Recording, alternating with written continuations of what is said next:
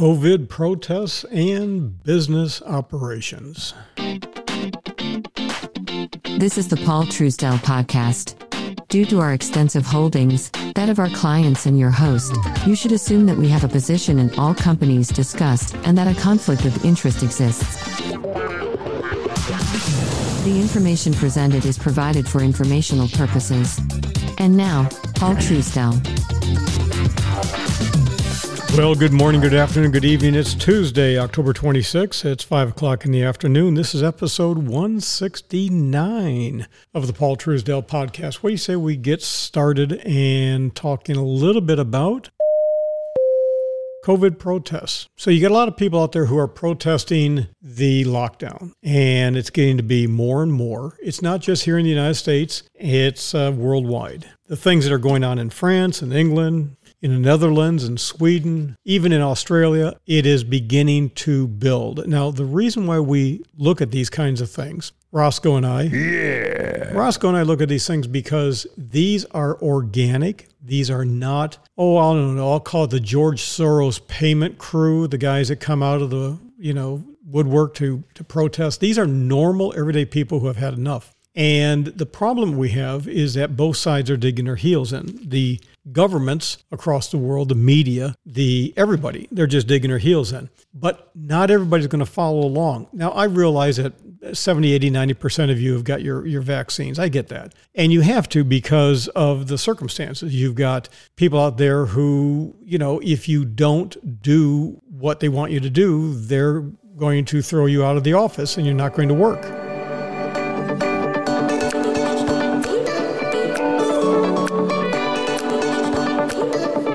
So you're in a bad situation. What do you do? You know, you run faster and faster and faster trying to keep up, trying to make ends meet, and and you know you can't do what you want to do. But here's the thing: I don't know if you've ever been in a riot. I have. I have had a brick. If you saw my chin on the right hand side of my chin, I've got a big chunk of my uh, my chin is gone.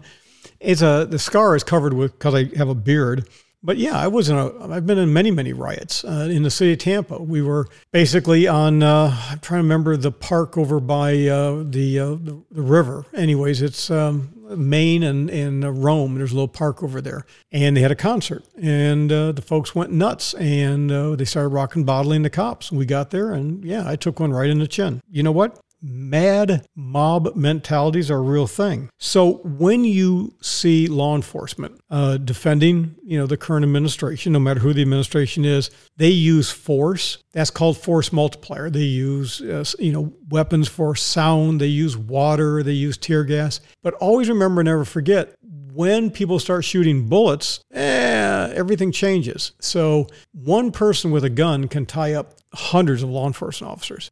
Our fear is that you're seeing more and more people who are, are getting really fed up. So you've got to be careful out there because in business, the worst thing you can have is is violence. When everything gets topsy turvy and upside down, it's not just being locked down. It's not just not knowing what the rules are. It's not just having Fauci, you know, say one thing one day and another thing and another thing. It is literally you got to be careful about the fact that you could wind up having some really difficult situations out there when it comes to business. So, frequency, severity, we pay attention to things like that. We are paying attention from a business standpoint as to who's actually doing what they're doing, what kind of institutional knowledge is being shared. But the bottom line is, you know, it's a business thing. We follow things from a business standpoint. If, if you're upset about this kind of conversation, I get it. You're very thin skinned, you're immature. But when it comes to business, we deal with facts and figures, and the facts are beginning to get to the point where we should be a little bit concerned, in my opinion. This has been the Paul Truesdell Podcast. The Paul Truesdell Podcast is sponsored by nobody. Why?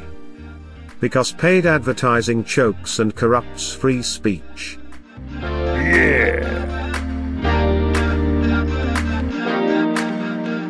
Bandwidth, production, and hosting for the Paul Truesdell podcast provided by Fixed Cost Financial the home of fixed cost investing.